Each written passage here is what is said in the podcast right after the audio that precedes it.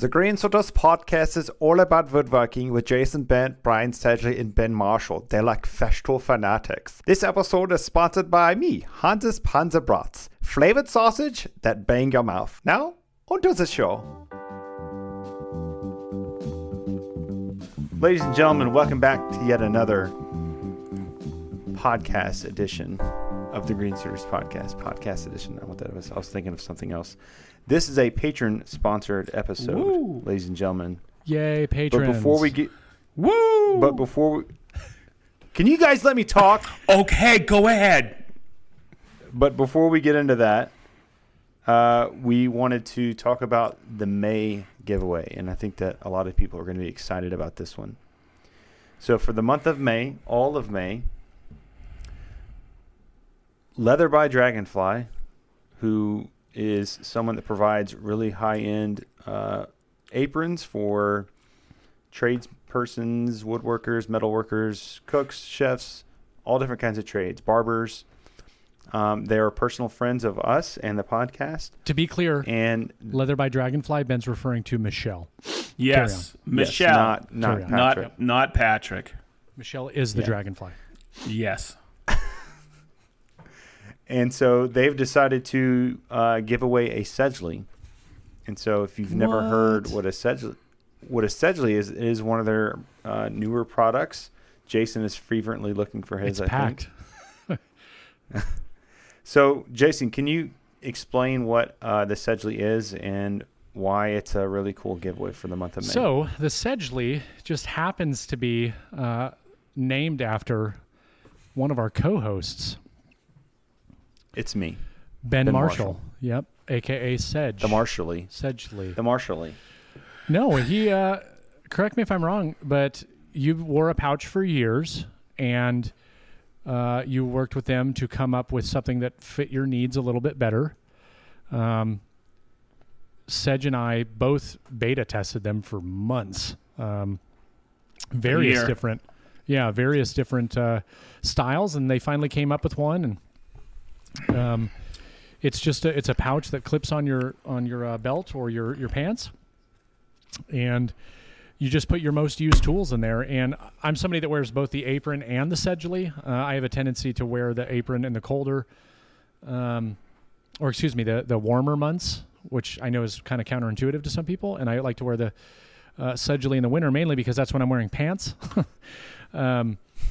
But it's great because it houses everything that you need that you reach for normally, and it's turned out to be a great hit. But it's awesome. We've been using it for a very long time. We love it. Everybody that's bought one has had very good things to say about it. Sedge, you can probably add a little bit more to the backstory on it since it is named after you.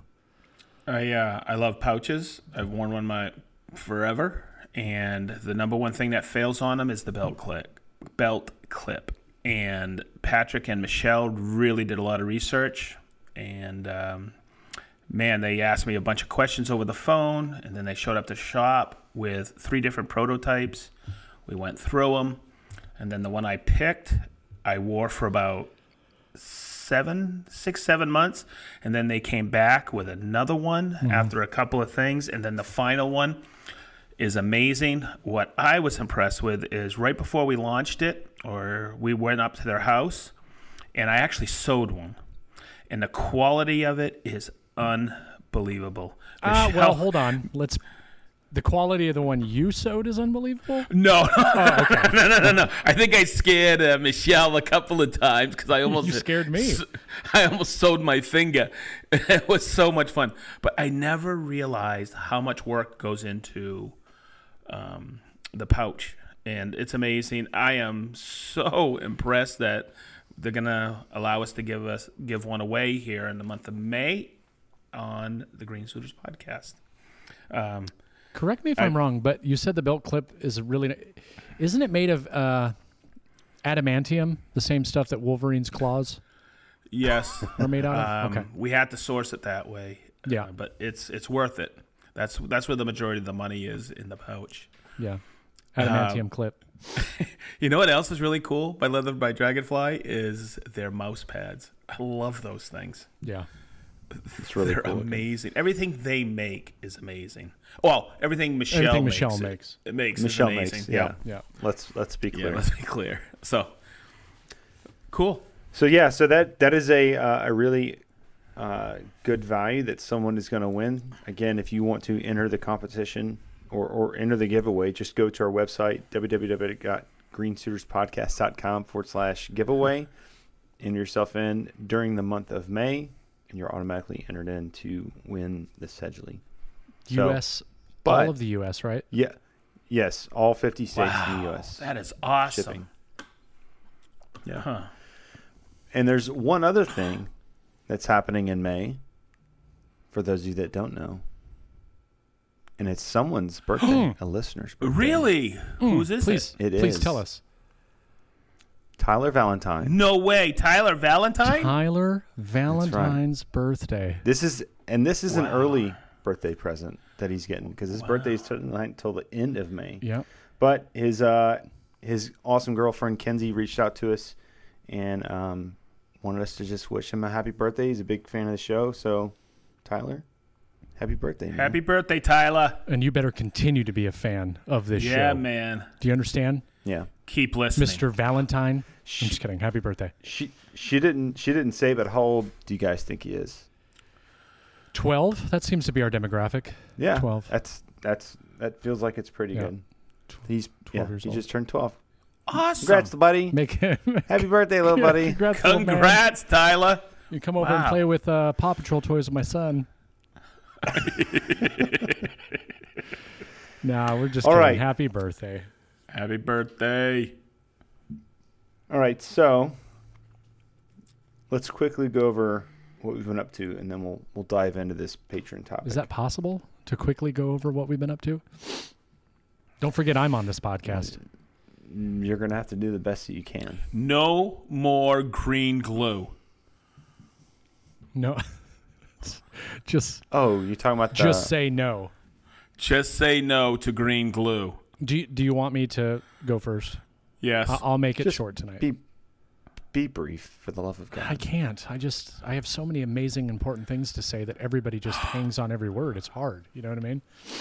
Hey, do you ever get anxiety whenever Mike Coffey's stories comes up? No, I like watching. Because like I mean, I do too. But like if you like look above his like his story feed or whatever, there's like 50,000 dots that show that he made 50,000 stories that day. I'm like, oh my God. He's the only other person that I've run into on Instagram that gives me a run for my money on stories. Yeah. I think that's why I like it so much, because I'm not the only one. All right, but go ahead. What you been up to? Moving stuff this weekend. By the time this podcast comes out, we'll actually be living in the new home. But this weekend, Saturday, we're going to move the rest, the few things we have left in the house, over to the new house. But the only thing I really want to talk about, I talked about this on my stories yesterday. I've been super stressed lately, like overly stressed. Sedge, I just want to let you know that you don't need to worry about helping me hang a bunch of drywall, because I'm paying somebody to do it. So really? By the time, yeah, it's one thing I just can't do it. I cannot worry about that right now. Okay. I'm paying the extra money. Here's the good part.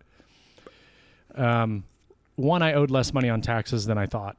So this additional expense is actually covered under what I thought I was going to spend in taxes. And all of this is a write-off. So that's kind of the silver lining to this. It didn't cost me more than I already planned on spending elsewhere. And that's with the installation. I wrote the guy back after yesterday. I was just completely overwhelmed and just thinking, like, when am I going to do this? Came home and I talked to Nicole, and Nicole's actually the one that kind of pushed me in that direction. She's like, honey, you have to give something up. Good. And so I said, okay. She's like, call the guy that you did the estimate with, see if he'll just do it for the labor cost. And he said yes. And they're starting on Monday or Tuesday of next week. Now that's cool, man. So that's cool. Yes. I'm very happy about that, which means if they're starting on Monday or Tuesday, they'll be done before next weekend, which means next weekend I can paint. Mm-hmm. I can get the lights hung up when they arrive. and I had to give something up, and that's the one thing I'm giving up. I don't even want to deal with it. Jason, I just got to say, I watched one segment of your stories. I think this morning it came through and you were in the shop, mm-hmm. and I could see you were stressed. And I went, oh, God. I felt big so time. Terrible, man. And I said, oh, man, I got to get up there. I got to get up there to help him, you know? So. Even if you and I were both doing it, I feel like it would be days before I was at the point of painting. And now I'm paying somebody else to do it, and they're going to come in. Good. And I don't even care. I just... Smart decision. This process in itself has been stressful enough because I've not researched something this intensely in a long time, and I was torn on what to do. I finally figured out what I want to do. Then I was standing there in front of it, and I'm like, somebody else come do it. So they're gonna hang it and mud it. They're gonna hang it. They're gonna tape it. They're gonna put It's gonna be paint ready. Nice. Okay. And they're going to apply an additional coat of mud to the ceiling to make it look a little bit nicer as part of that. Now, way cool. Here's what I will say, Sedge. On Thursday, I know you're working, but Thursday I'm going to go up there and I'm going to continue to patch and prep everything for them to come in and start. Maybe on Sunday, mm-hmm. if you could swing by down for, I know you're going to be there Saturday, but we're going to be moving stuff.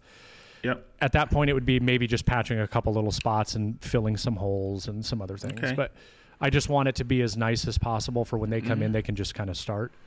Yep. But that's all I have to do. I told them I would patch the holes from the electrical work. So cool. So is Sunday afternoon cool?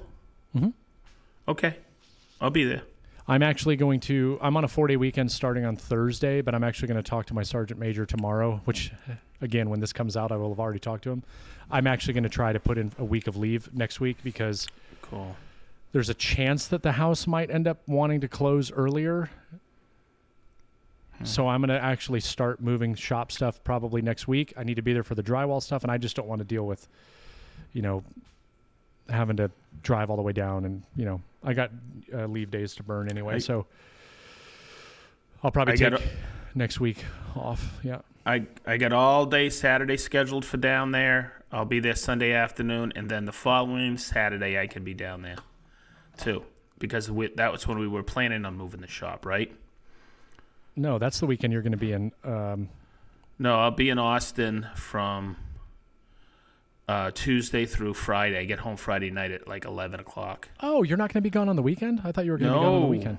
No. So, yeah, I can work that weekend for you as well. Well, I'd love to help. That's the weekend I should be painting. So maybe we can do the lights together or something. Yeah, I'll do that, man. That's fun. I love doing that stuff. But the only other thing that I'll mention is that my garage door went in today. The garage door cool. work. Yeah. Guy did a fantastic job. Same company I went with last time. Guy did a great job. So super excited about it. Cool. So when do you think it'll all be complete more or less? Like the shop. When do you think your shop is going to be up and running? Probably not till end of May, June. So long haul.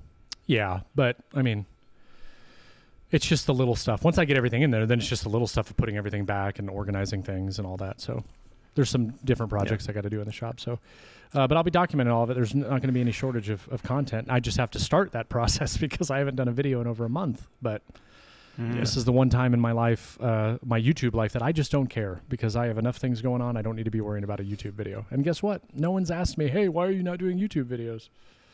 Shocking. Yeah.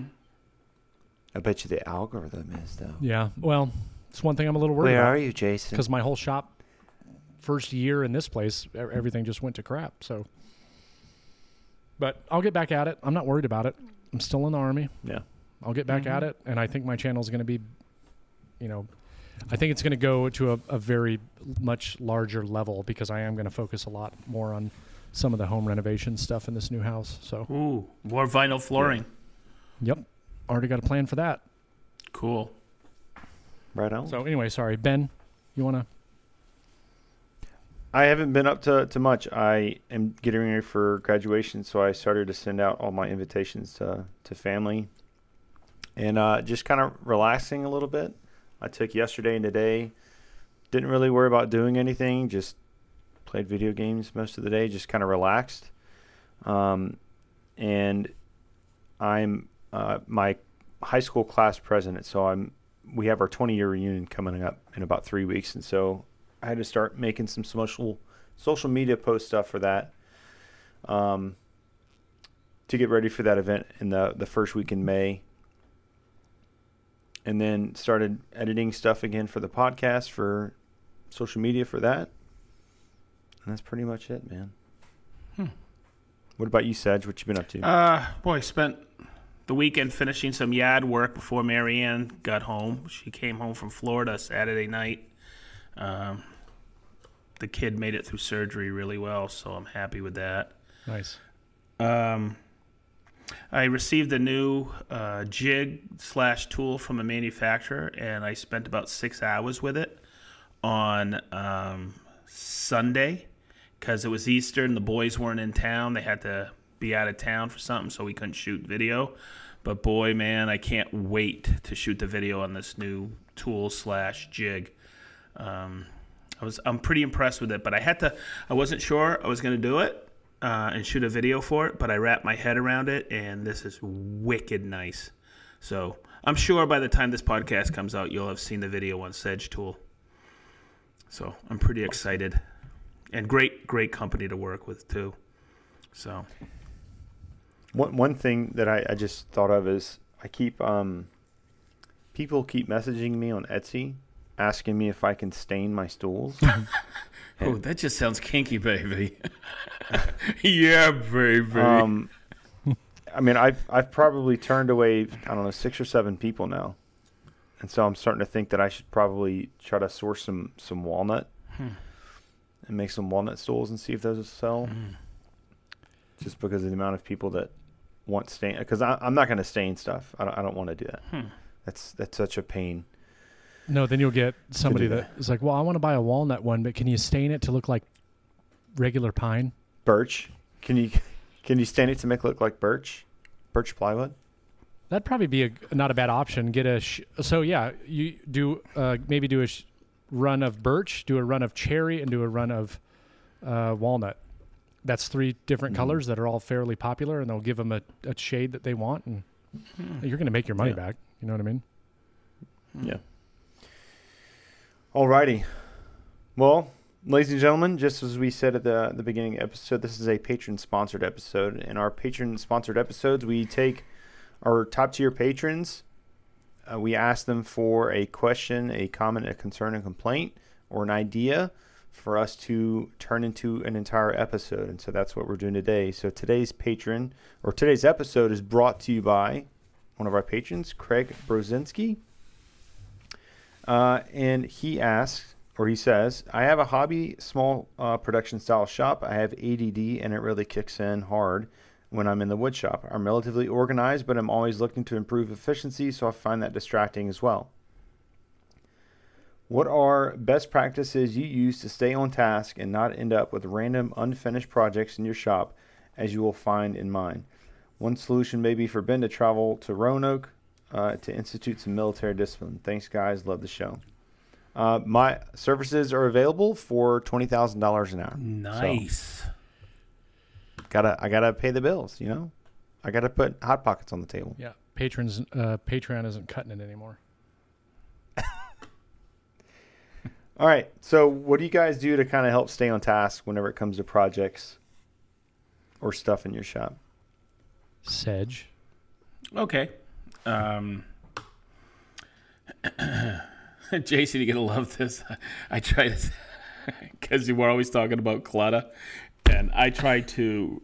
And you go, Sedge, you're so cluttered, but I know where everything is in my shop, and I try to organize as much as possible. I'll come out here and mess around and organize. Now I did a video on this on Sedge Tool, and it's about labeling everything possible because I hate wasting time.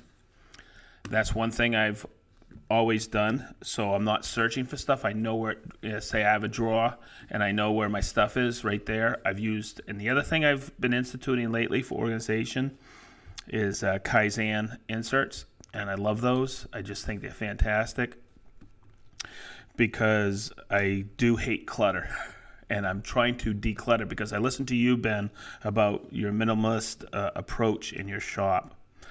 And I've gotten rid of a lot of stuff. I've given it away, not sell it, given it away to a couple of people. That's one. Now, when it comes to efficiency in the shop, I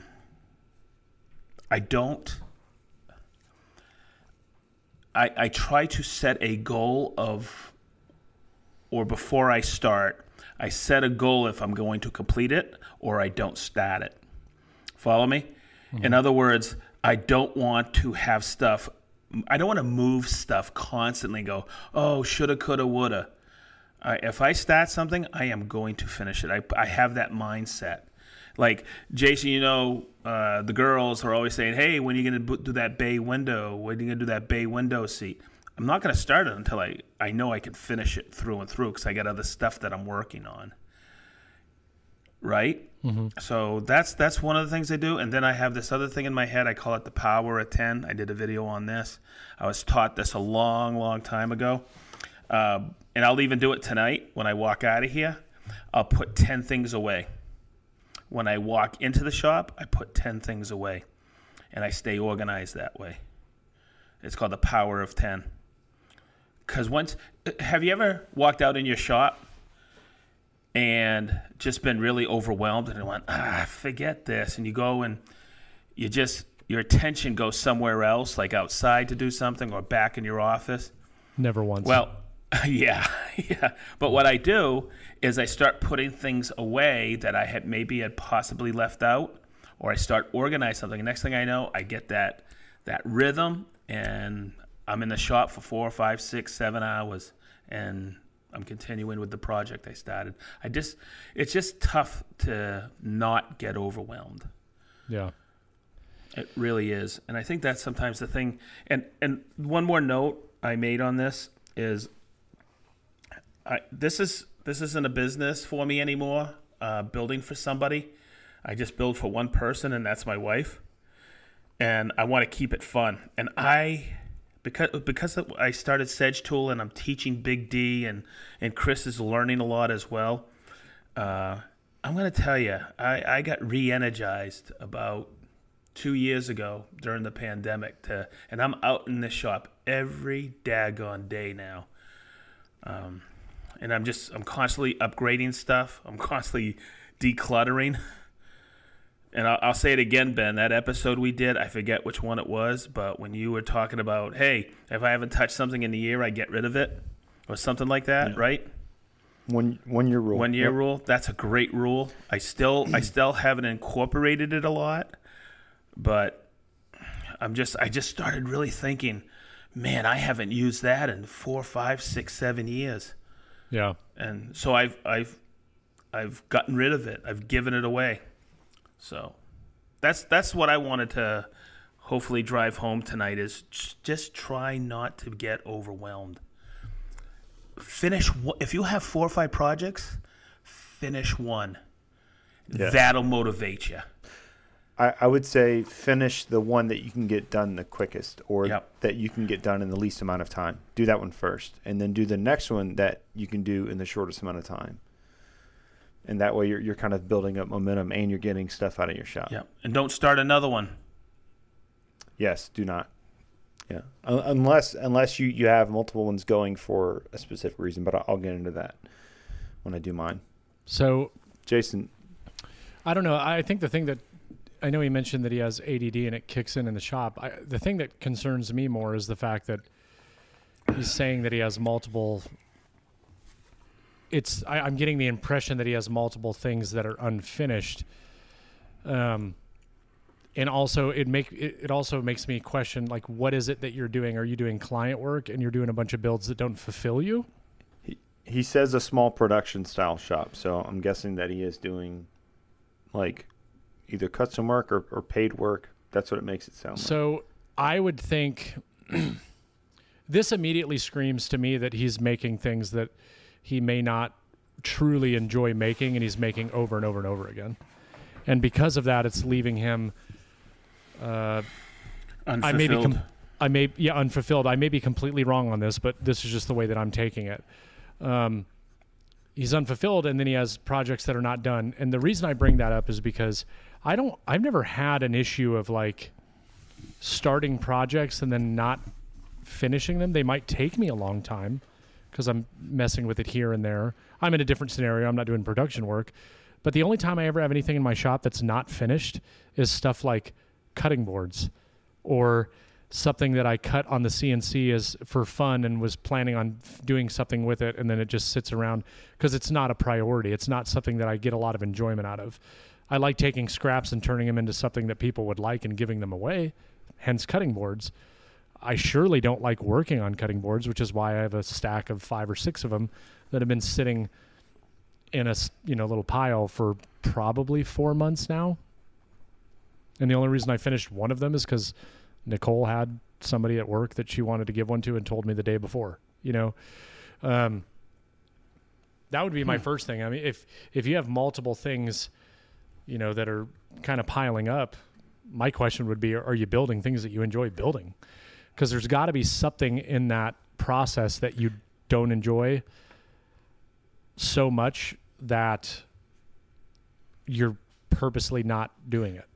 You know what I mean? There's got to be something. There has to be something that is going to pull you through to completion.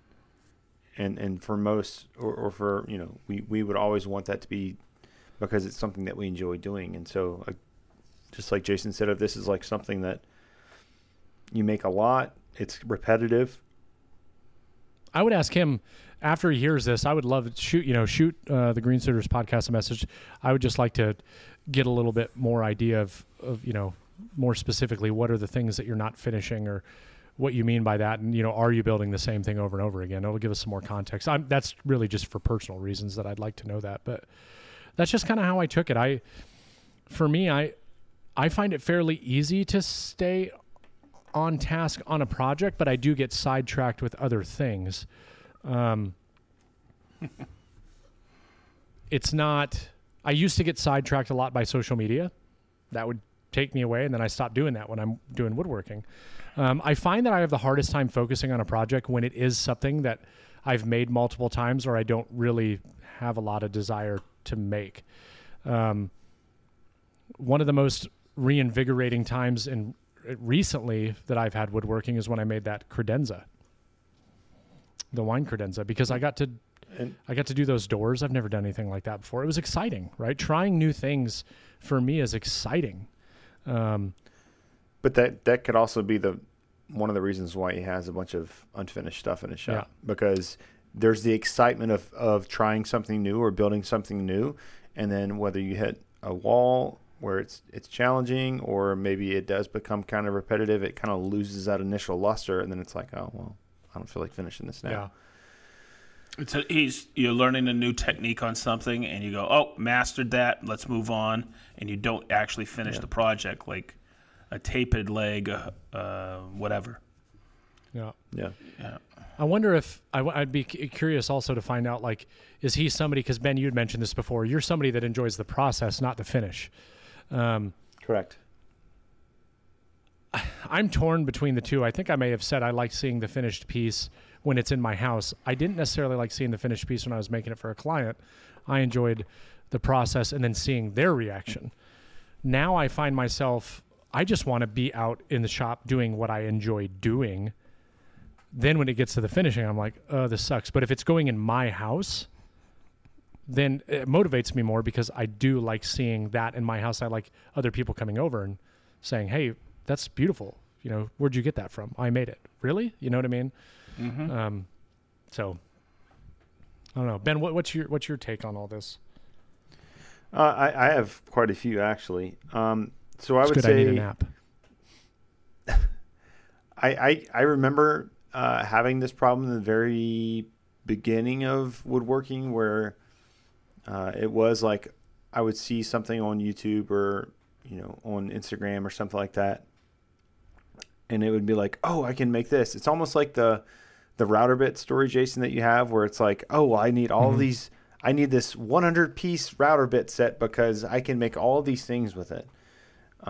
It's kind of like that where, like, you get a new tool and you're like, oh, I can make this, I can make this, I can make this. And so you start doing those, you start making those things just because you want to use that tool or whatever. And so you end up having just a bunch of weird offcuts because you're just kind of experimenting with stuff.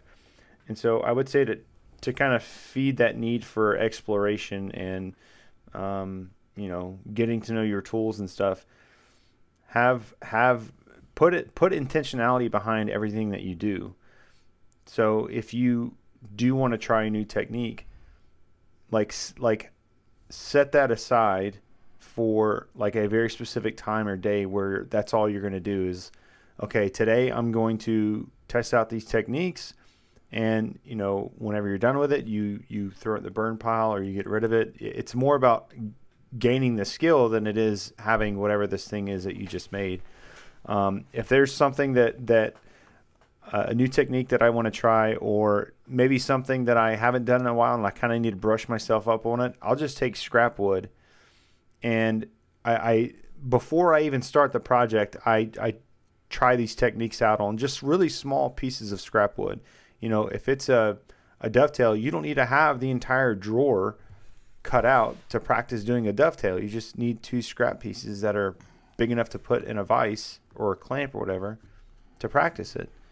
And so if that's what's going on, and again, Jason, you said, you know, without really knowing more, you know, we don't have enough context, I think, to kind of draw conclusions on what is the specific problem is. But be intentional about whatever it is that you're making, and have a plan going into it, whether that's you have the design completed, you know, whether that's in SketchUp, whether that's on a drawing pad or whatever, like have the entire project constructed out.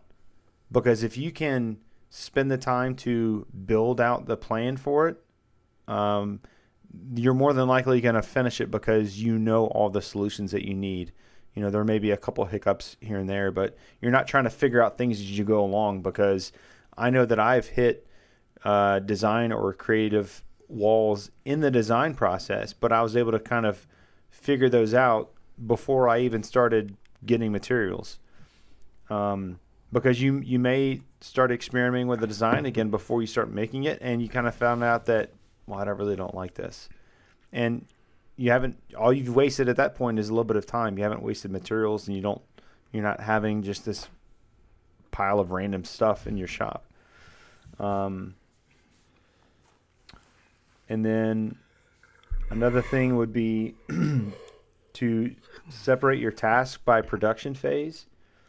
And so this is what I do is, you know, if I need to rip and crosscut, I only pull out the tools that allow me to rip and crosscut or end dimension, because that's usually when you're doing it at that time too.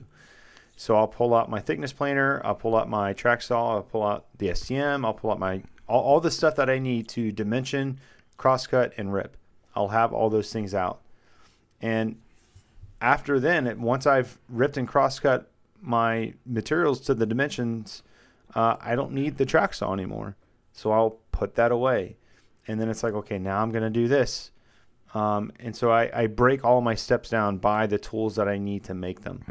And again, as I'm done with one production phase, I put everything away. I bring out the new tools for the next phase. I use them, and then I put everything away. That's what helps me stay kind of organized and clean and to stay on task. When I was in school, I broke down those production phases by the days that I was able to work. So it's like, okay, Thursday and Friday, I'm going to do dimensioning and cross-cutting. And then Monday and Tuesday, I'm going to do ripping. So I would knock those tasks out, and then I was able to put everything away because I had a plan laid out, a plan of attack of how I was going to complete that project. I knew when I was going to finish it, how long it was going to take me, stuff like that.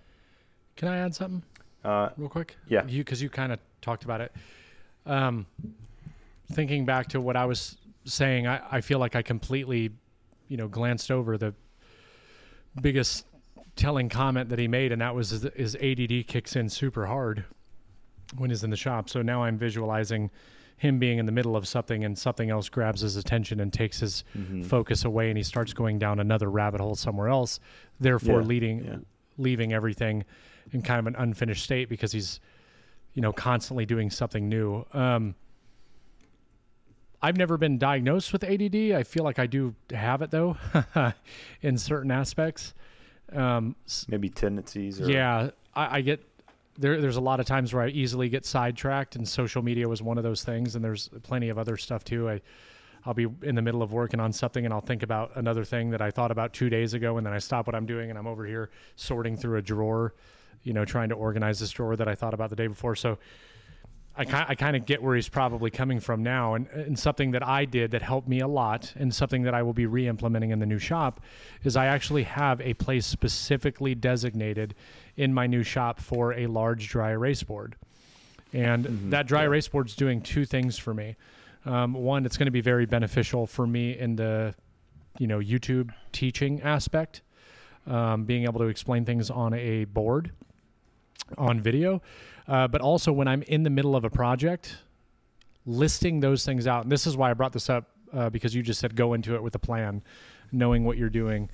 That has really helped me in the past. So, and I lay it out just like Ben was talking about, from start to finish. So I know the first thing I need to do is select my lumber. Then I need to start dimensioning my lumber. Then I need to start rough cutting my lumber. Then I need to start doing all these things, right? And you just start at the top of that list and you work through that and you check those things off. And it does two things for you. You keep track of where you're at, you stay on track, and it also gives you a really good idea of where you are in the project, and helps you stay focused on what is next. And an interesting side effect to that was, it also got me thinking about projects in phases. Like Ben was talking about, I need these tools to do these tasks, and then I can put them away. So it gave me an opportunity to look up at that board and go, the next thing I'm going to be doing is X. I need this, this, this, and this. I get those things ready and I start that task. And it also gave me an opportunity to figure out how long these tasks took me, which helped me in my business later on, because I was then able to take that data and say, gluing up a tabletop typically takes me, you know, an hour or whatever the case is. And then when you're building estimates, it pays dividends, because you start to have that. Building a table, okay, a base, fairly easy base is going to take this many hours. The top is going to take this many hours. Milling goes into your labor rates. Yeah, milling is going to take this many hours. I do that. And I'm doing it right now. I'm designing a class for our sales managers. I run the advanced classes when they come in, and he gave me time frame, and I know exactly how long everything takes, you know. So it's just being organized with an outline of what you're doing and what you intend to do. And that's why I said set goals. Yeah. I mean, and I really like what you said, Jason, when you just said about time, because it allows you to calculate the time it takes to do each process. And that's important too, especially when you're billing it. You know, I knew how long it was to rip for a kitchen, depending on how many boxes I had, right? I knew how long it was going to take to finish, depending on how many boxes I had. So that's how you calculate your labor going into a kitchen or a bath or whatever. So, yeah, but that just comes, sometimes that's just natural, because you go through it day in, day out. Yeah. With that ADD concern, because something else can take your attention off of whatever it is. If you can, that whiteboard can actually work to your advantage, because that can be the thing that triggers your focus. Yeah. So you start doing something else, then you glance over at the board and you're like, crap, yeah, I'm supposed to be doing this. And then you immediately walk back over and continue doing that task, you know? And I would say that if, you know, and again, I don't have ADD or ADHD. I don't know what it's like to live with that. So just take what I'm saying with a grain of salt. What I do, and Jason, you kind of hit on it earlier, where you do kind of get distracted sometimes very easily, where, you know, before you know it, you're 2 hours into digging through a drawer. I do that too sometimes. But I found that I typically only do that whenever I'm doing something that I don't really enjoy. Yeah. And so I will either, if it's something that's going to take me a long time, I will plan breaks, and I will plan what I'm going to do during those breaks and for how long. You know, if it's some kind of a maniacal task, I'll say, okay, I'll do this for 45 minutes, and then I'm going to stop for 15, and this is what I'm going to do for those 15 minutes. And so it kind of gives me a little bit of a carrot at the end of the stick to kind of push through whatever it is that I'm trying to do. And if it's again, something that's going to be like all day long, I'll try to, instead of thinking about it as like being an all day thing, I'll try to break that up into chunks as well. And then having something exciting in between those chunks that will kind of, again, pull me through, like drinking beer to complete those. No, I've lost 15 pounds already. Wow. Yeah. I think by Sunday, which will be 2 weeks, I think I'll have lost 20 pounds in 2 weeks. But anyways, from drinking beer? No. It was the White Claw that was added. I've been on a beer diet, and I just keep gaining. I don't know what that means. It's light beer. It's not like it can be putting weight on me. Yeah. I don't drink beer anymore. It's ultra, you know? Yeah. But yeah. You know, it's I think this is something that probably a lot of people deal with, is especially the unfinished projects part. But I think that it's, again, having a plan does so much for the organization of your shop, and not just doing the actual project. Like, I have so many sketches that started out as a project, but they never finished because I never made it past the design phase. And so that, you know, that would have been a pile of materials in my shop had I just gone in and just started, you know, winging it more or less. I think that, and that's why I'm always such an advocate for CAD, because you are making, you're just doing it in a 3D space. You're woodworking just in a 3D space. And so there's always going to be distractions. Get rid of as many as possible. Take that cell phone, leave it in the house, leave it in your office. Don't bring it out to the shop. I'm naked without it. I know, and I know it's a tether for a lot of people. It's a leash. But if you could take that phone and leave it somewhere outside of your shop and kind of, I don't know where your shops are, but man, as many distractions. I mean, of course we have families, kids, pets, whatever. Those are enough distractions. But if you can eliminate a few of them, do it. It's like, I never understood why somebody would put a daggone television in their shop. That is like the kiss of death. Hey. Why would you do that? What do you got playing on there? Porn? Come on, man. The only time my TV's ever been on in my shop, actually, is during football season. Yeah, I don't know if I'm going to have a TV in the new shop. I've thought about putting one in there, but it's like, I'm never going to stop what I'm doing to watch television. Right. Like Well, if you're somebody that's like filming content, it's actually an extreme pain in the butt. Extreme pain in the butt, because then you're like, I got to shoot this. Hold on, let me pause, mute, you know, whatever. I'm probably not going to put it in the new shop, but it could have advantages if you were somebody that was doing instructional content and you wanted to be in the shop and show a SketchUp file, you know, and talk about it. You know, you could do that, but you could also screen capture your thing. We're getting off topic now, but speaking of distraction, yeah. what Squirrel. What is it that Doctor? What is it that seems to not distract you? Oh, I mean, I guess I could say distract you guys the most. But what is the biggest source of your distractions in the shop? Without getting in trouble with the missus? Yes. Yeah, choose your words carefully. Yes, very carefully. Remember this. Listen. Remember this. This will live forever on the internet. So choose wisely. She's my priority. She will always be my priority. And when she walks to that door, she actually knocks the majority of the time before walking out into the garage, because she knows I might be in the middle of something. But man, when she needs something, she's the priority. I don't care. It's the number one distraction in my life, and it is not a distraction. So I give her all the time in the world, because you know. But absolutely.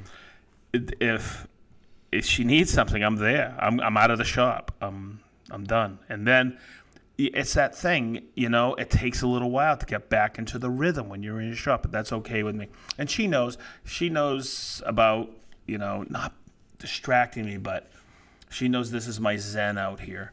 And vice versa. When she's up in her sewing or her quilting studio, boy, I try not to interrupt her, because we talk about being overwhelmed all the time when we walk into our shops, you know, and when we're there.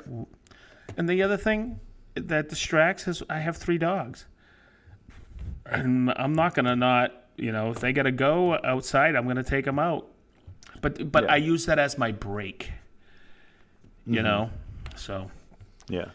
I mean, as much as I hate to say it, up until Ben, you and I had that conversation a long time ago, you'll know what I'm talking about. But I would have said Leo. Mm-hmm. Yeah. And I bring that up because, like, that's a fault for me. It was a fault for me, and I didn't realize it. Most people don't know this, but like I never planned on having any kids, and I never wanted any kids. And so then when we started having the discussions about having a child and we had Leo, of course, everything changed for me. Now we got another one on the way. Right. But people used to give me a hard time. Like, there's no way you're never going to have kids. I'm like, no, I'm telling you right now, like, it's never going to happen. And Nicole and I were both under the same understanding. And so early on, I was still looking at it as this was the thing that I must be doing and I need to grow. And I was getting sucked into the trap of social media and I need to get this done and I need to shoot this video and I need to do this stuff by this certain day because my audience expects it and everything relies on this. And so when Leo would come out here, I would look at it as a distraction and an annoyance. This isn't easy for me to say, by the way. Yeah. Now it's totally different. And Ben is the reason for that, to be completely honest with everybody. Ben is the reason why I don't do that anymore, because I think we were driving to Rockler or Woodcraft at the time. Yeah. And you had basically told me, like, stop being an idiot, Jason. You need to stop what you're doing and cherish those moments. And so now, you know, when he comes out here, he's not a distraction anymore. Now there's times where I'm doing stuff and I'm like, you know, when you are literally in the moment, you can't stop. Yeah, like, I have those days where it's like, you know, I'm in the middle of applying Finish, and you know, it's time sensitive. And so I'll try to get Nicole to come out here. If you stopped, it would be detrimental for you to stop. But now he comes out, and I want to stop what I'm doing, and I want to give him my attention. And he's only out here for 15 minutes, 20 minutes, like if that. And that's all they're doing. They're just trying to get a little bit of a connection with you, and that's it. And I want him to be connected to the shop. I want him to understand that this is what Daddy does, and I want him to be out here. You know, he comes in now, and he immediately goes to the toolbox that Sedge gave him, and opens it up, and takes his tools out and goes around my shop and finds bolts and pretends like he's, you know, unscrewing them. And it's awesome. Like, those are the times that I want to remember. So, you know, besides that, I would say social media is still my distraction. And, you know, feeling the need to, I'm in the middle of something and I have a revelation, or I'm in the middle of something and I think that somebody will find value in that. I do a lot of stories. I mean, I don't know if anybody noticed that, but I do a lot of stories. That is my stories when I'm in the shop in the moment, is me sharing as much information in the moment as I can. That is a distraction, but it's also my job. Yeah. You know what I mean? So that does get me sidetracked sometimes. Seems to me when you're doing your stories, it's also a release for you. Oh, because absolutely. You're sharing, you know, your life with people and in the, you know, trials and tribulations that you're going through. And I think that's important, because I think that's the connection you have with, you know, the people that follow you.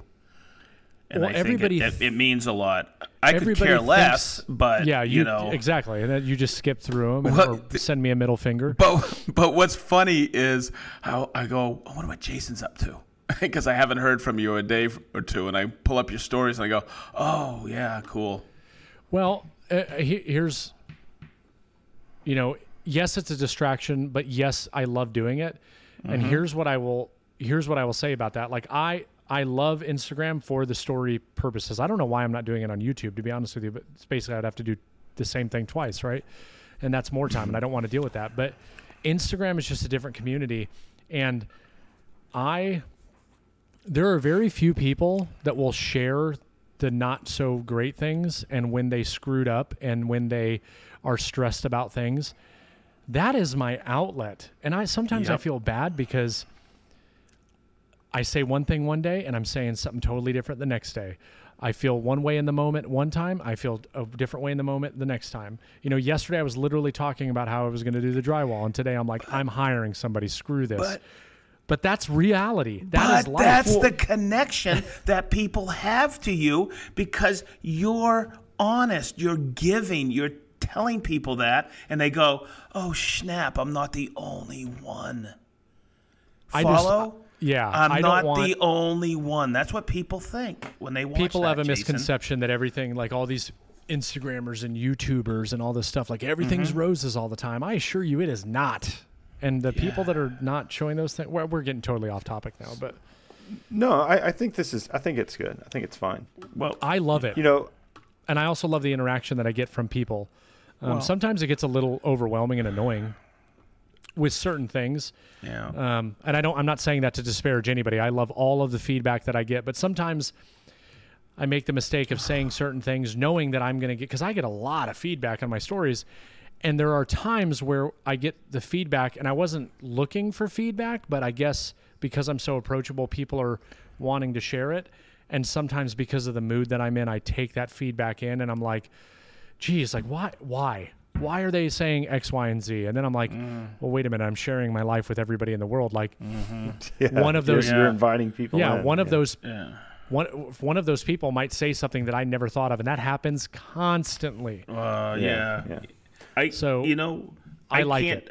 I don't do stories on my Festool Sedge account because everybody thinks I have like the greatest job on earth working for Festool as a trainer, you know? And oh, wait a minute, I do. I was like, where is he going? Oh, wait a minute, I do. I can't say. I thought you work for Ryobi. Right, as my neighbor calls it, Ryobi. Ryobi, the other green company. I actually wanted to kind of keep going into that, Jason. But before we do that, is there anything else that you guys wanted to add to about dealing with the distractions in the shop? No, just. My big thing was the dry erase board. I think would be super helpful for somebody who needs to visually see that reminder. I think we've beat that horse to a bloody pulp. The only thing I'm going to add is just take a deep breath, enjoy the journey. You don't have to hold it. Exhale. Oh, okay, all right. And just and my final point is just what Sedge just kind of said at the very beginning about how I try to be a minimalist woodworker, quote unquote. It's not that I try to be minimal. I just try to have only what I need to get the job done. And I think that if you walked into probably 70% of woodworker shops that have been doing it for quite a while, that they probably have a lot of duplicates.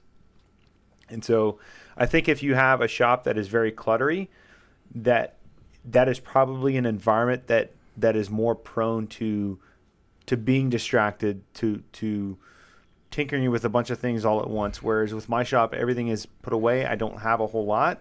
There's not a lot for me to get distracted by. And so as we're talking, I was trying to think of the last time that had happened to me where I would go down one hole and then go down the next. And like, it's been quite a while since that's happened to me. And I think that's because I don't have a whole lot. I like going down holes. What? Ooh, behave. You guys want to hear a quick story? I learned about decluttering because I used to file everything at work. And then someone came up to me and said, he's a really good friend of mine, German guy. And he went, why do you file everything? Just put it in a box, label the year. And I go, what do you mean? He goes, just take it and throw those papers into a box with the year on it. So I started doing it because he did a research project in university over in Germany when he was in school. And he said, I analyze why people file and why they go back. They never go back to that box. Mm-mm. And you want to know something? I've been doing that for the last 10 years at Festool.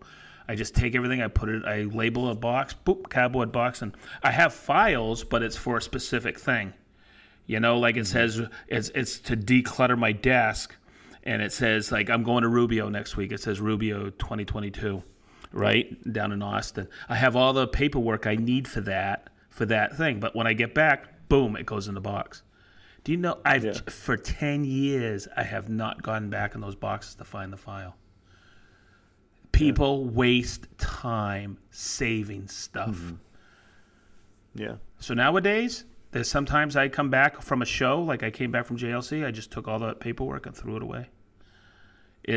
And Ben, I think of you because of what you were saying about decluttering the shop. And Jason, I know you and I talked about it, and you started decluttering as well, didn't you? You started saying, hey, am I going to ever use that sander? You know? And you got rid of the sander, didn't you?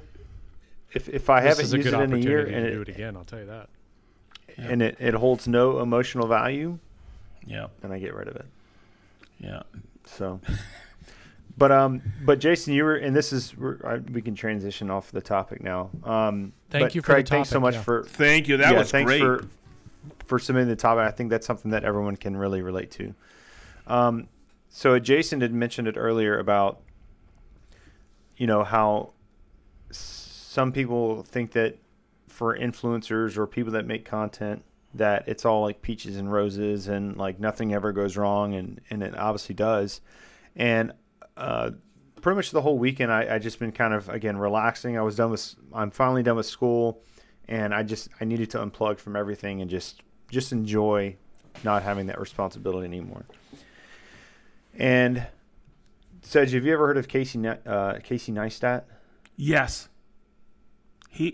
Jason, have you heard of Casey Neistat? Casey Neistat. Oh, yeah. Yes. I've watched many of his videos. A YouTuber. Yes. YouTuber. Yeah.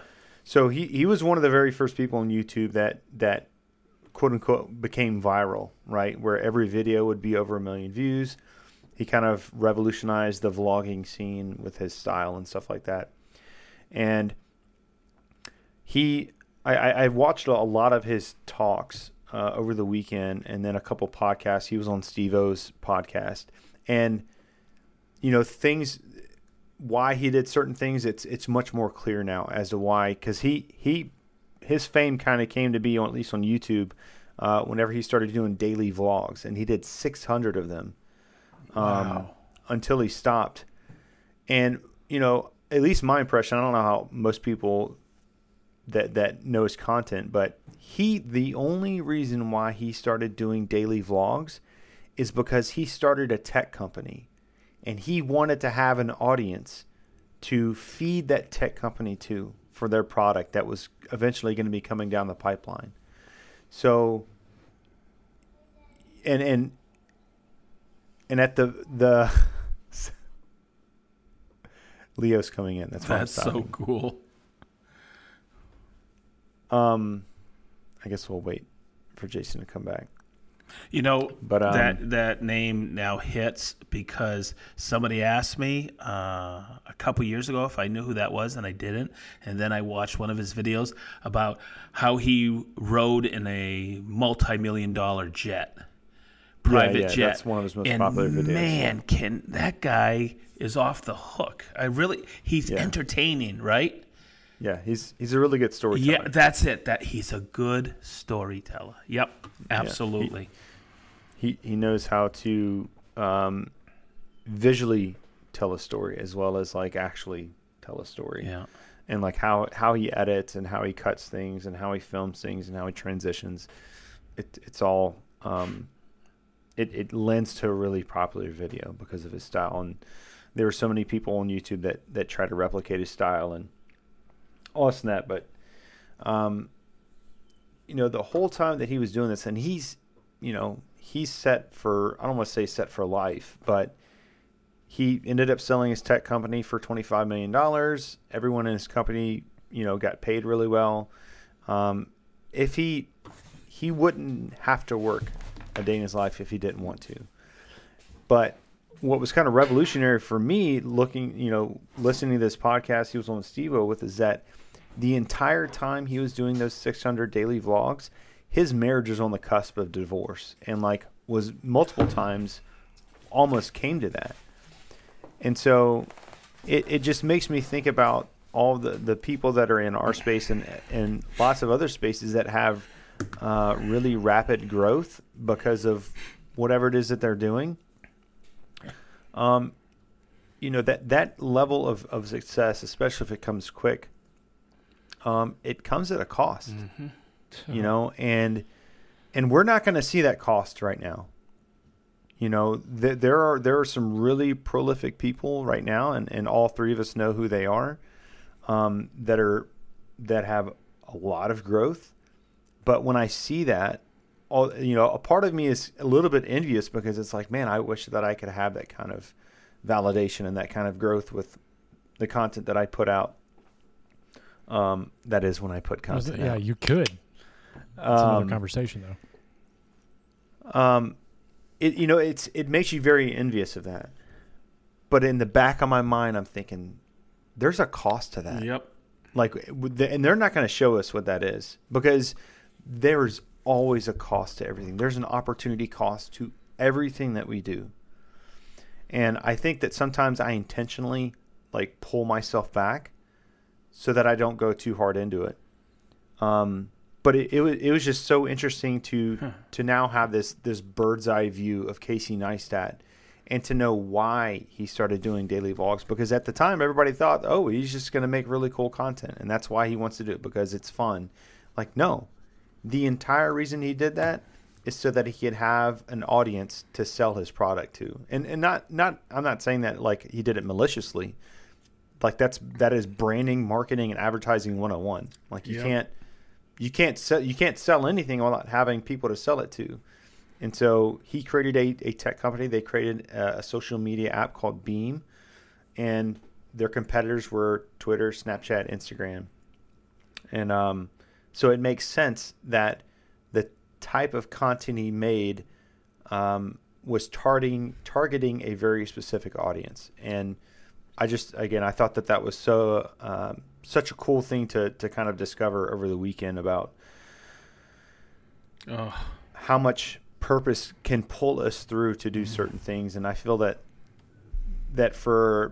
since I've had my channel, that I haven't really had that, this bigger idea that will pull me through the content that I want to make. And that's why I'm kind of taking a step back and kind of reevaluating, like, what is it that I really want to accomplish? What is it that I really want to do? And is this YouTube channel a part of that? Maybe it is, maybe it isn't. I don't know. I mean, I love making videos. I love teaching people things. I love sharing knowledge and experience. I love doing that, and that's why I do it.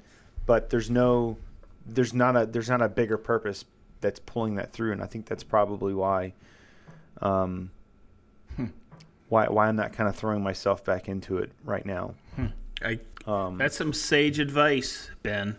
It really is. Yeah. The only thing I'm going to add to that is the reason I'm doing what I'm doing on the Sedgetool channel is to have some fun and to teach Derek some woodworking and Chris, and to give them some other opportunities. Yeah. And that's my goal. And I told them, because there was a point where it wasn't stressful, but there was I could feel a little anxiety. And I went, and it was a little bit by me. And I said, "Ooh, boy, let's take a step back. Because if this isn't fun, we're not doing it." Now, I learned that with my business partner, Mikey, in the cabinet shop. There was one day we were almost at each other, fisticuffs, and he walked out. I finished what it was doing because I knew it was the right way to do it. And he came back and he apologized. And I said, "Mikey, if it isn't fun, we're stopping this right now." And he goes, "Okay." Because, I mean, when you're in business with people, and it's not just you, it's a few other people, I don't want to lose friends. And, sometimes... like you did, Ben, you took a step back, which was really smart. You took the weekend off and you kind of reevaluated what you were doing. And that's what you got to do, because a lot of people don't realize how much work it is creating content. It's not about thinking about new ideas or anything like that. It's about all the back stuff, working with people, working with manufacturers, working Just little things, you know, making sure that things that people don't see. They don't see them. Because no one makes content about that. Yep. Yeah, I know. Hey, you know what? I had a fantastic weekend with you guys down at WorkbenchCon. But that was some time away from home. But I needed to go there to listen to all the stories and meet some phenomenal people. But I don't think people are willing to pull in the effort, and that's okay. I am. I know you two are. But Ben, like you did, taking a step back and reevaluating, and you always have to do that constantly. That was wicked smart. And listen to people. I'm in it for the money, guys. I know you are. That's the only thing I care about. It's all about the money. You're already YouTuber silver. Oh, am I? Oh, I'm sorry. It was behind my head. What if you go down below? Do they take it away?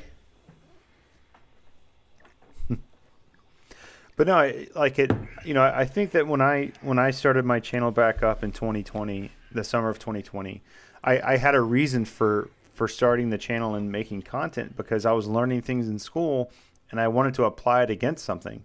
Like I didn't just want that knowledge to kind of atrophy. And so now that I am finished with school, now it's like, well, crap, what am I making videos for? And so right now, at least as we're recording this, I don't really have a purpose for making videos. You know, yeah, it's good to make money. Yeah, it's good to you know, maybe get sponsorship deals eventually or get free products. That's cool, but that's really not an end game. You know, sponsors, free tools, those are all fair weather friends. Oh yeah, they are. And that is not. It's not a sustainable way to start off a business, I guess. I would say that those are all like extra things, because again, they're not always going to be there, and that is literally every YouTube creator has gone through that. Mm-hmm. They hit this high, and if they're smart with their money, then they're good for life. But if they're not smart with their money, then that's obviously not the case. But sponsors, that stuff, it always goes away. Always goes away. It's just, it's not a question of if, but when. And so that's why I kind of pulled back and I'm like, okay, what is my purpose here? And like right now, I don't really know what that is, you know. I think I'm so focused on, again, it was finishing school, and then I have my reunion that I've been planning for. I have this really awesome motorcycle trip coming up, and now I've got a wedding that I'm planning. And so, wait, you're planning? Well, I mean, how many dresses do you own? Yeah. Have you picked out your wedding dress yet? Dude, you gotta. I'm not doing the garter on you. When can Sedge and I expect our invitations to arrive? Just out of curiosity. Yeah. We're going to look at venues this weekend. Jason, you will probably be in the wedding. Wait, what? Wow. You're on the run to be a groomsman. Wow. A groomsman? Mm-hmm. Wow, I thought we were okay. We were friends.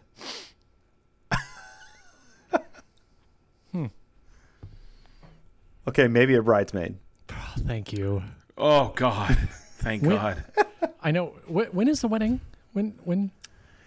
We don't want to say yet because we have to go look at venues, and we're still talking about after budget with their parents and stuff like that. Yeah. I need to plan for these things, Ben. It's a big life event. I know.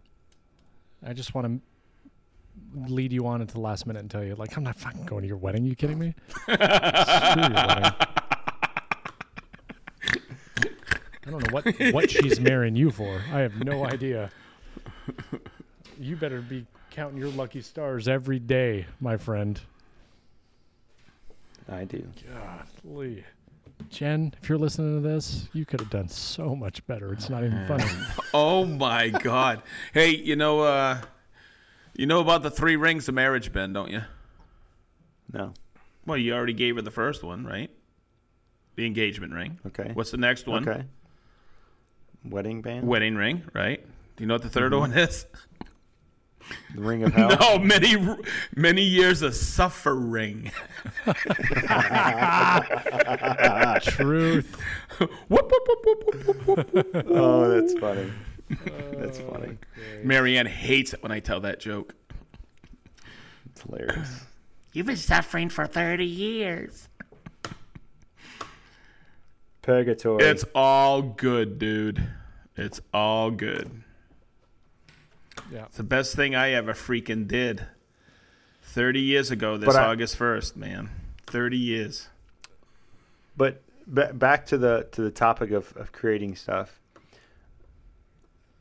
There's also the side of like, you don't really know what opportunities are out there until you just kind of keep putting in the work. Like Jason, with the business route that you're going to try to go down, right? Would you even guess that would have been where you would find yourself, the opportunity where you would find yourself? No, and that's the biggest 3 years ago. That's the biggest struggle with all of this, is that you don't. Yeah. I've talked about this with a lot of people. In the beginning, everybody has this idea like, I can make money on YouTube. I assure you, YouTube is like pennies on the dollar to the opportunities that are out there. The problem is that until you get to a certain level, you never really know about those opportunities. And then you get to that level and then you're like, wait, I can do what? And I can do this. And then I can take these 10 things and then these other 10 things. And then it starts to add up really quick. And so you don't know, and you start getting all these great ideas of how you want to do it in your head. And you try to do it, and you're trying to do 20 things very haphazardly. And this is the problem that I ran into, and Ben and I have talked about this many times, trying to do too much, especially when you don't have the time. And, people always, joke or have given me crap about, why I'm so excited about getting out of the Army. Well, it's because I'll have time to do some of those things that I've had my eyes open to. But you have to prioritize those things. Mm-hmm. It's, you'd be way better off doing 4 things really well than 20 things okay. Mm-hmm.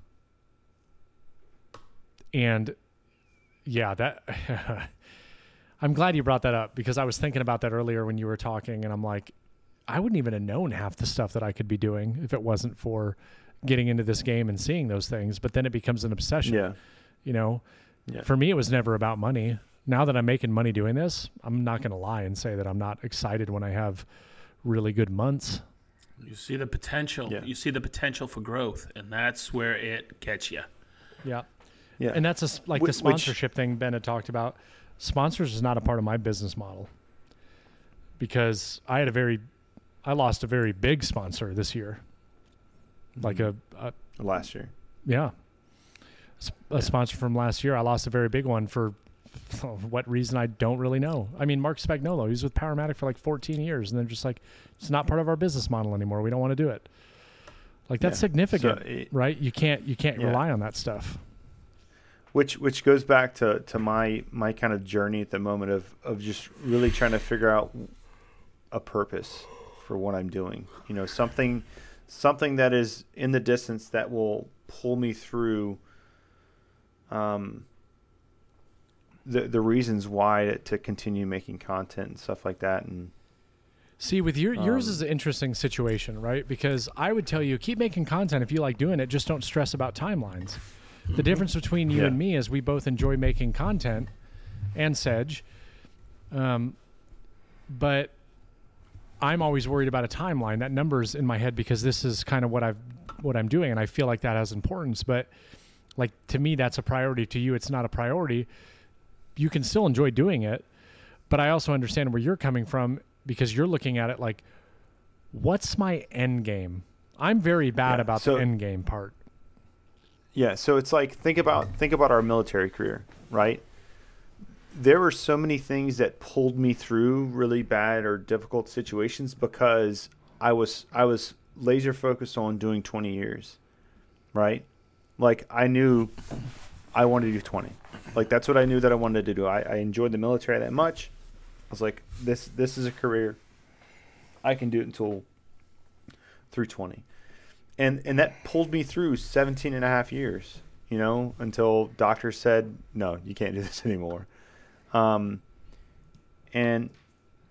so again, like that's what I want to have, is something that's far out, that's attainable, that's measurable, that will pull me through whatever this next thing that's coming.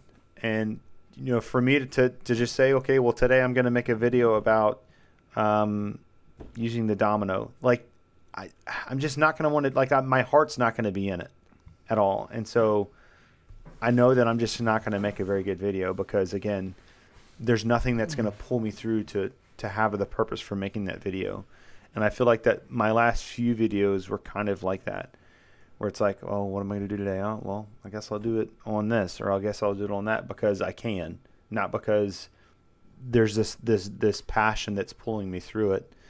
And that's not to say that I don't have passion about woodworking. I do. It's just, again, like I need to have something there, and I don't know what it is yet, you know? Yeah.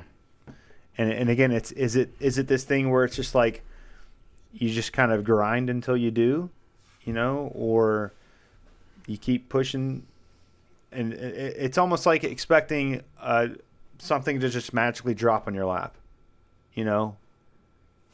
I don't know. The problem with social media stuff and monetization is that they pull you in, and numbers. They pull you in to make you believe that all of those things are important, you know, audience size, and you see that number grow, and it's a psychological thing. And that's important for the platform. Yeah. That's what it's important for, you know. But the monetary thing, I mean, Ben, you have access to my analytics. Yeah. Look back to November and December, how my channel was doing, and look at it now. I haven't posted a video in a month. I'm suffering from it. Like, it has gone down. When I look at that and I see, you know, the ad revenue for the past 30 days or this month, and I'm like, God, I need to publish another video because it's dropping because I'm not doing any new videos, and that's how they get you. Well, I wouldn't look at it like that. That's kind of a cynical view. It's almost saying like, well, if you don't show up to work, you're not going to get paid. Yeah. I get that. But I mean, you don't show up to work, you're not going to get paid is different from being able to open up an app and see exactly how your decisions are affecting you.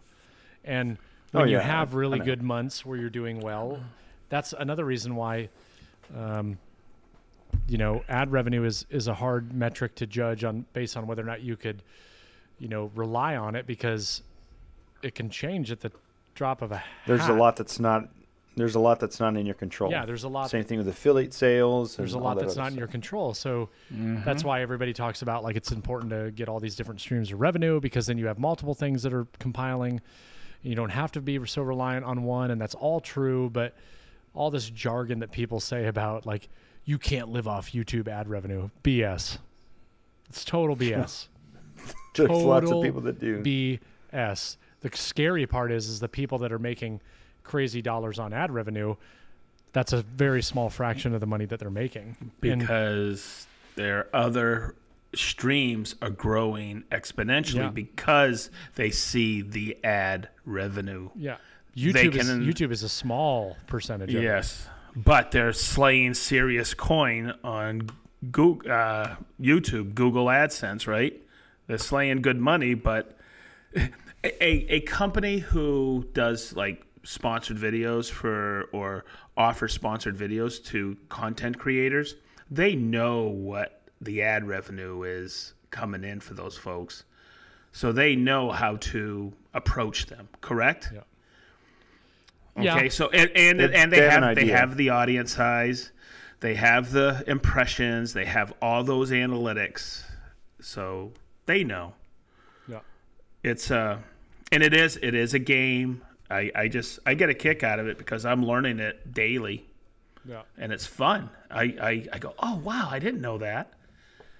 And but for me, what I'm trying to do is I understand that part, because you've taught me a lot, Jason and Ben, but I also am kind of not a control freak, but I don't want to rely on somebody else's business model. I want to create revenue streams that I know I can control. Yep. And I learned a lot from some of the bigwigs over at WorkbenchCon, because that's what they've done. You know, they've started other companies where they can, you know, because of their fame on YouTube, they were able to start and put money into, or some of that money into, other companies, which creates more revenue coming in from different sources. So it's interesting. It's going to be fun to grow that way. And the other thing I'm going to mention is this. you guys have taught me this. Because when we do Get Bent, okay, segment. Good one tonight. I get a kick out of it because when somebody leaves something weird on my channel, and I go and look at who they are, and you guys taught me this. Most people who are commenting have no following. They've never created content. Okay? And they're just, the reason they're on YouTube is to watch content and comment sometimes viciously. So it's interesting because content creators are few and far between. We're in that realm. We know a lot of them, but I don't even know the percentage of people who are on YouTube that are content creators versus just subscribers, right? And God bless everybody who's on YouTube because I just love it. Rick just sent me a statistic at work yesterday that YouTube is the king. And it was broken down, the graph was broken down by age group, and YouTube's number one across every age group. And then it starts to the world's biggest search engine. Yep. And then the other one that was, of course, popular is in the younger groups was Instagram.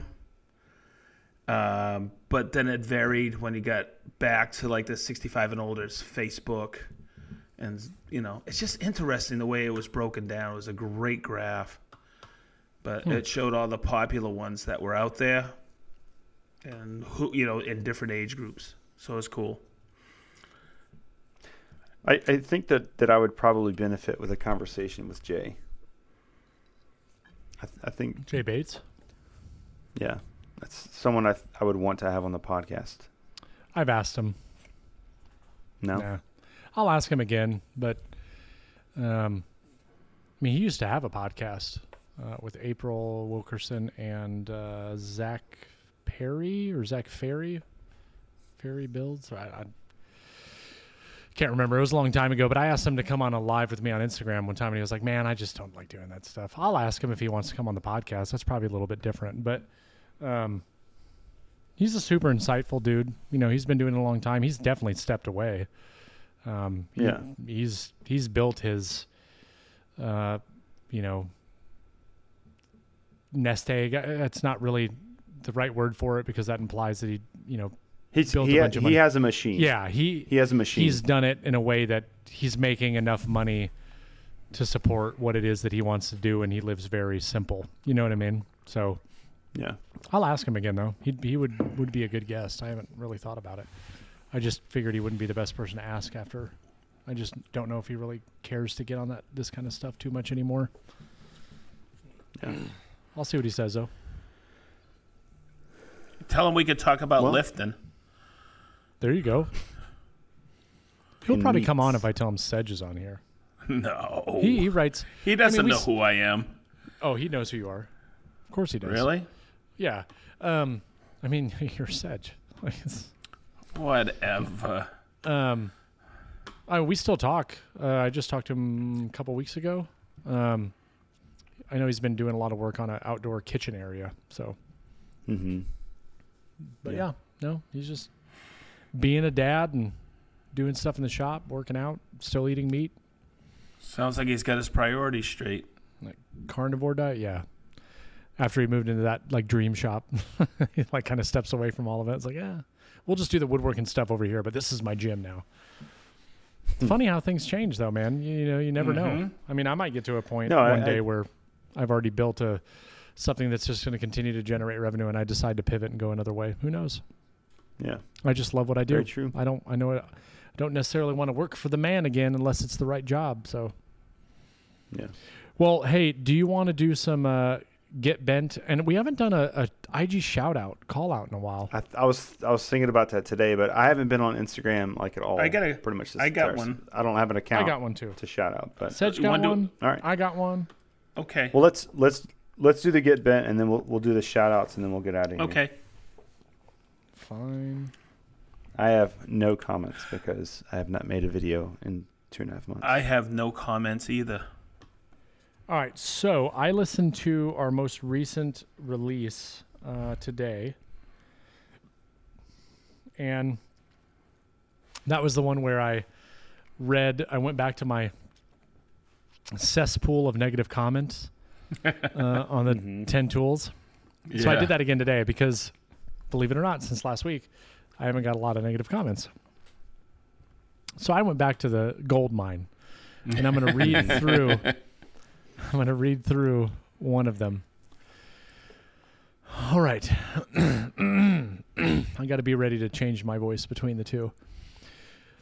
The original comment was, "These are not." Oh, wait a minute. Whoa, hold the phone. We are missing our special guest. How did I forget that? We can't do Get Bent without Hans. Let's do it. I'm so sorry. There he is. Yes. You just completely forgot about me. And, you know, to be honest, I'm a little offended, to be honest, Jason, that you just... I'm very sorry, Hans. Completely threw me to the wind. As if Hans is not here waiting the entire time, the whole hour and 25 minutes to get his time to shine.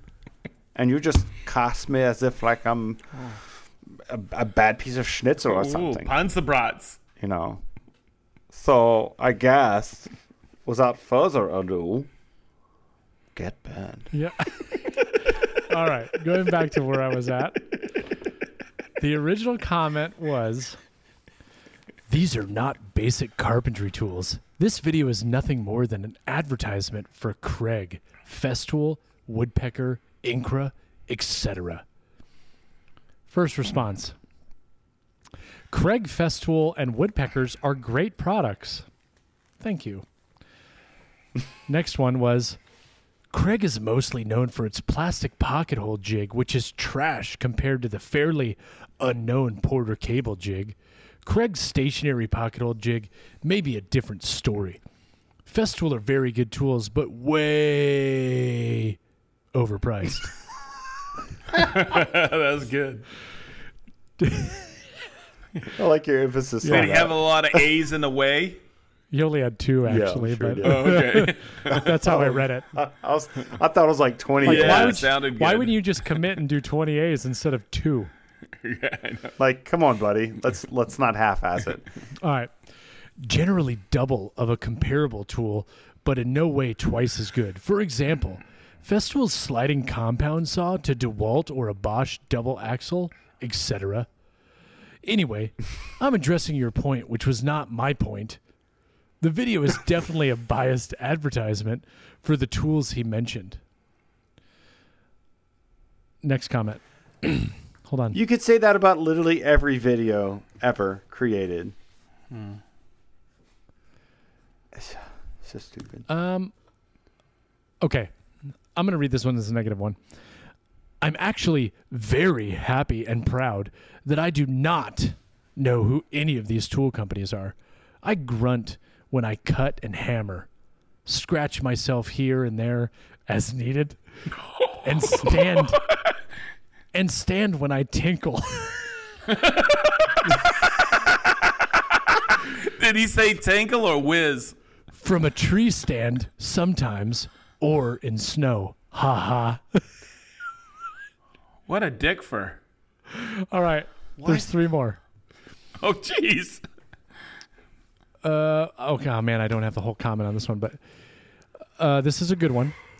He's talking about woodworking tools, not basic carpentry tools. You want basic carpentry tools? Go to Home Depot, Lowe's, Ace, True Value, Sears, Walmart. If you want to go 2 to 3 steps beyond basic carpentry, these tools are going to be finer. Next comment. Stop defending him. This video is a blatant sales job for the companies he listed. Despicable, and you're complicit. Next comment. Ooh, big words. Then don't watch it and get some cheese for your wine. That was good. This is why I love going back to this video because... Did you say that or did someone else say it? Somebody else said it. That's awesome. You get a lot of defenders on there too. Yeah. Hold on. I'm gonna read one more because I took 2 screenshots. I got to read this one too. This same video. After the first few seconds, it becomes obvious that this video would be better titled 10 Tools Every Professional Woodworker Should Own. He obviously does this kind of work for a living. He's not a hobbyist or an occasional weekend project guy. I identified with his reason for an apron. I'm constantly forgetting where I put something down. Next comment. This one wasn't necessarily negative. Great video, but true. I have a humble workshop with a miter saw and table saw. Next comment. Title should be 10 Things I Was Paid to Promote. Next comment. Actually, I work with a lot of professional woodworkers who do outstanding, very high-end work, and many of these tools are not in their shops. Next comment. I'm a hobbyist, and I have all those tools and many more. That's a good closing one. He's obviously does this kind of work for a living. He's not a hobbyist, just or an occasional weekend project guy. You're right. I am a hobbyist. I'm not even a weekend project guy. I'm like a monthly project guy or quarterly. Yeah, quarterly is probably more realistic. Those were good. Always can go all back right, so to the bank. That's right. What IG counts do you guys have this week? It's been a long time since we've done this. This one I have followed this gentleman for a long time. Got a great website too. But on Instagram, he's Andre.Schwab. It's ANDRE.Schwab SCHWABE. I believe he's German and unbelievable. On here it says designer, wood manufacturer, and industrial design. This guy's off the hook, man. Yeah, he uses a lot of Festool, but some of the places he's in is phenomenal. And one killer woodworker. So I just wanted to call him out. I think the world of him. Never met him. Someday maybe I will. Nice guy. Always like watching his content. Very nice. Mine never heard of him. Is going to be from a fellow veteran infantryman. Ooh. His name is David Rania, and his IG handle is Dr. Made It. Him and I talk pretty dang regularly, but the reason why I've been following him for so long is because he runs a cabinetry business and does a lot of installs and stuff. He had another channel, so the Dr. Made It one is actually fairly new, where he's kind of focusing more on the content creation side of things. But he also does have a YouTube channel, Dr. Made It, where he shares like tips and tricks on cabinetry related stuff. So anyway, a good dude. Always been super supportive of me, and go give him a follow. Hey, where's he out of? I want to say he's out of California. Cool. And that's the same name as his YouTube channel, Dr. Made It? Yeah. Yes, I believe so, yep. And drmadeit.com is his website. Cool. Oh, cool website, man. Yeah, drmadeit.com. Cool. Good dude. Great dude. And, I mean, he's an infantryman, so he's smart. Yeah. Maybe. Cool. That's pushing it. Wow. All right. I think that'll do it for this episode. Way cool. Hey, what's Friday, guys? Ooh, Beers with the Boys. Beers with... Man. Well, it's going to be... Yeah, but that's going to be cool. I can't wait. I'm just making it clear, it's gonna be fun. Hey, guys, that night, 9 o'clock, I'm off. I gotta move the next day. Yeah. It's going to be a short one. Done. Yeah, so Kim and, I'll start drinking early. Garrett and Kim are going to be there. Nice. They accepted the invite, so should be a lot of fun, as usual. Yep. Cool. Can't wait for it. Well, hey, everybody, thank you so much for giving us your attention, for listening to the podcast. We really appreciate all the feedback. Jason, where can everyone find you? BentsWoodworking.com, but don't expect much at any of my platforms right now because I'm doing a lot of other things. Mm-hmm. All right, Sedge, where can we find you? SedgeTool.com. That's our website, but SedgeTool on YouTube, Instagram, TikTok, Facebook, Twitter, SedgeTool. And then, of course, at Festool Sedge on Instagram, the Festool USA website with Festool Live, and Festool Shop Talk. Boy, we got some great episodes coming out. We just, Jess Crow just posted.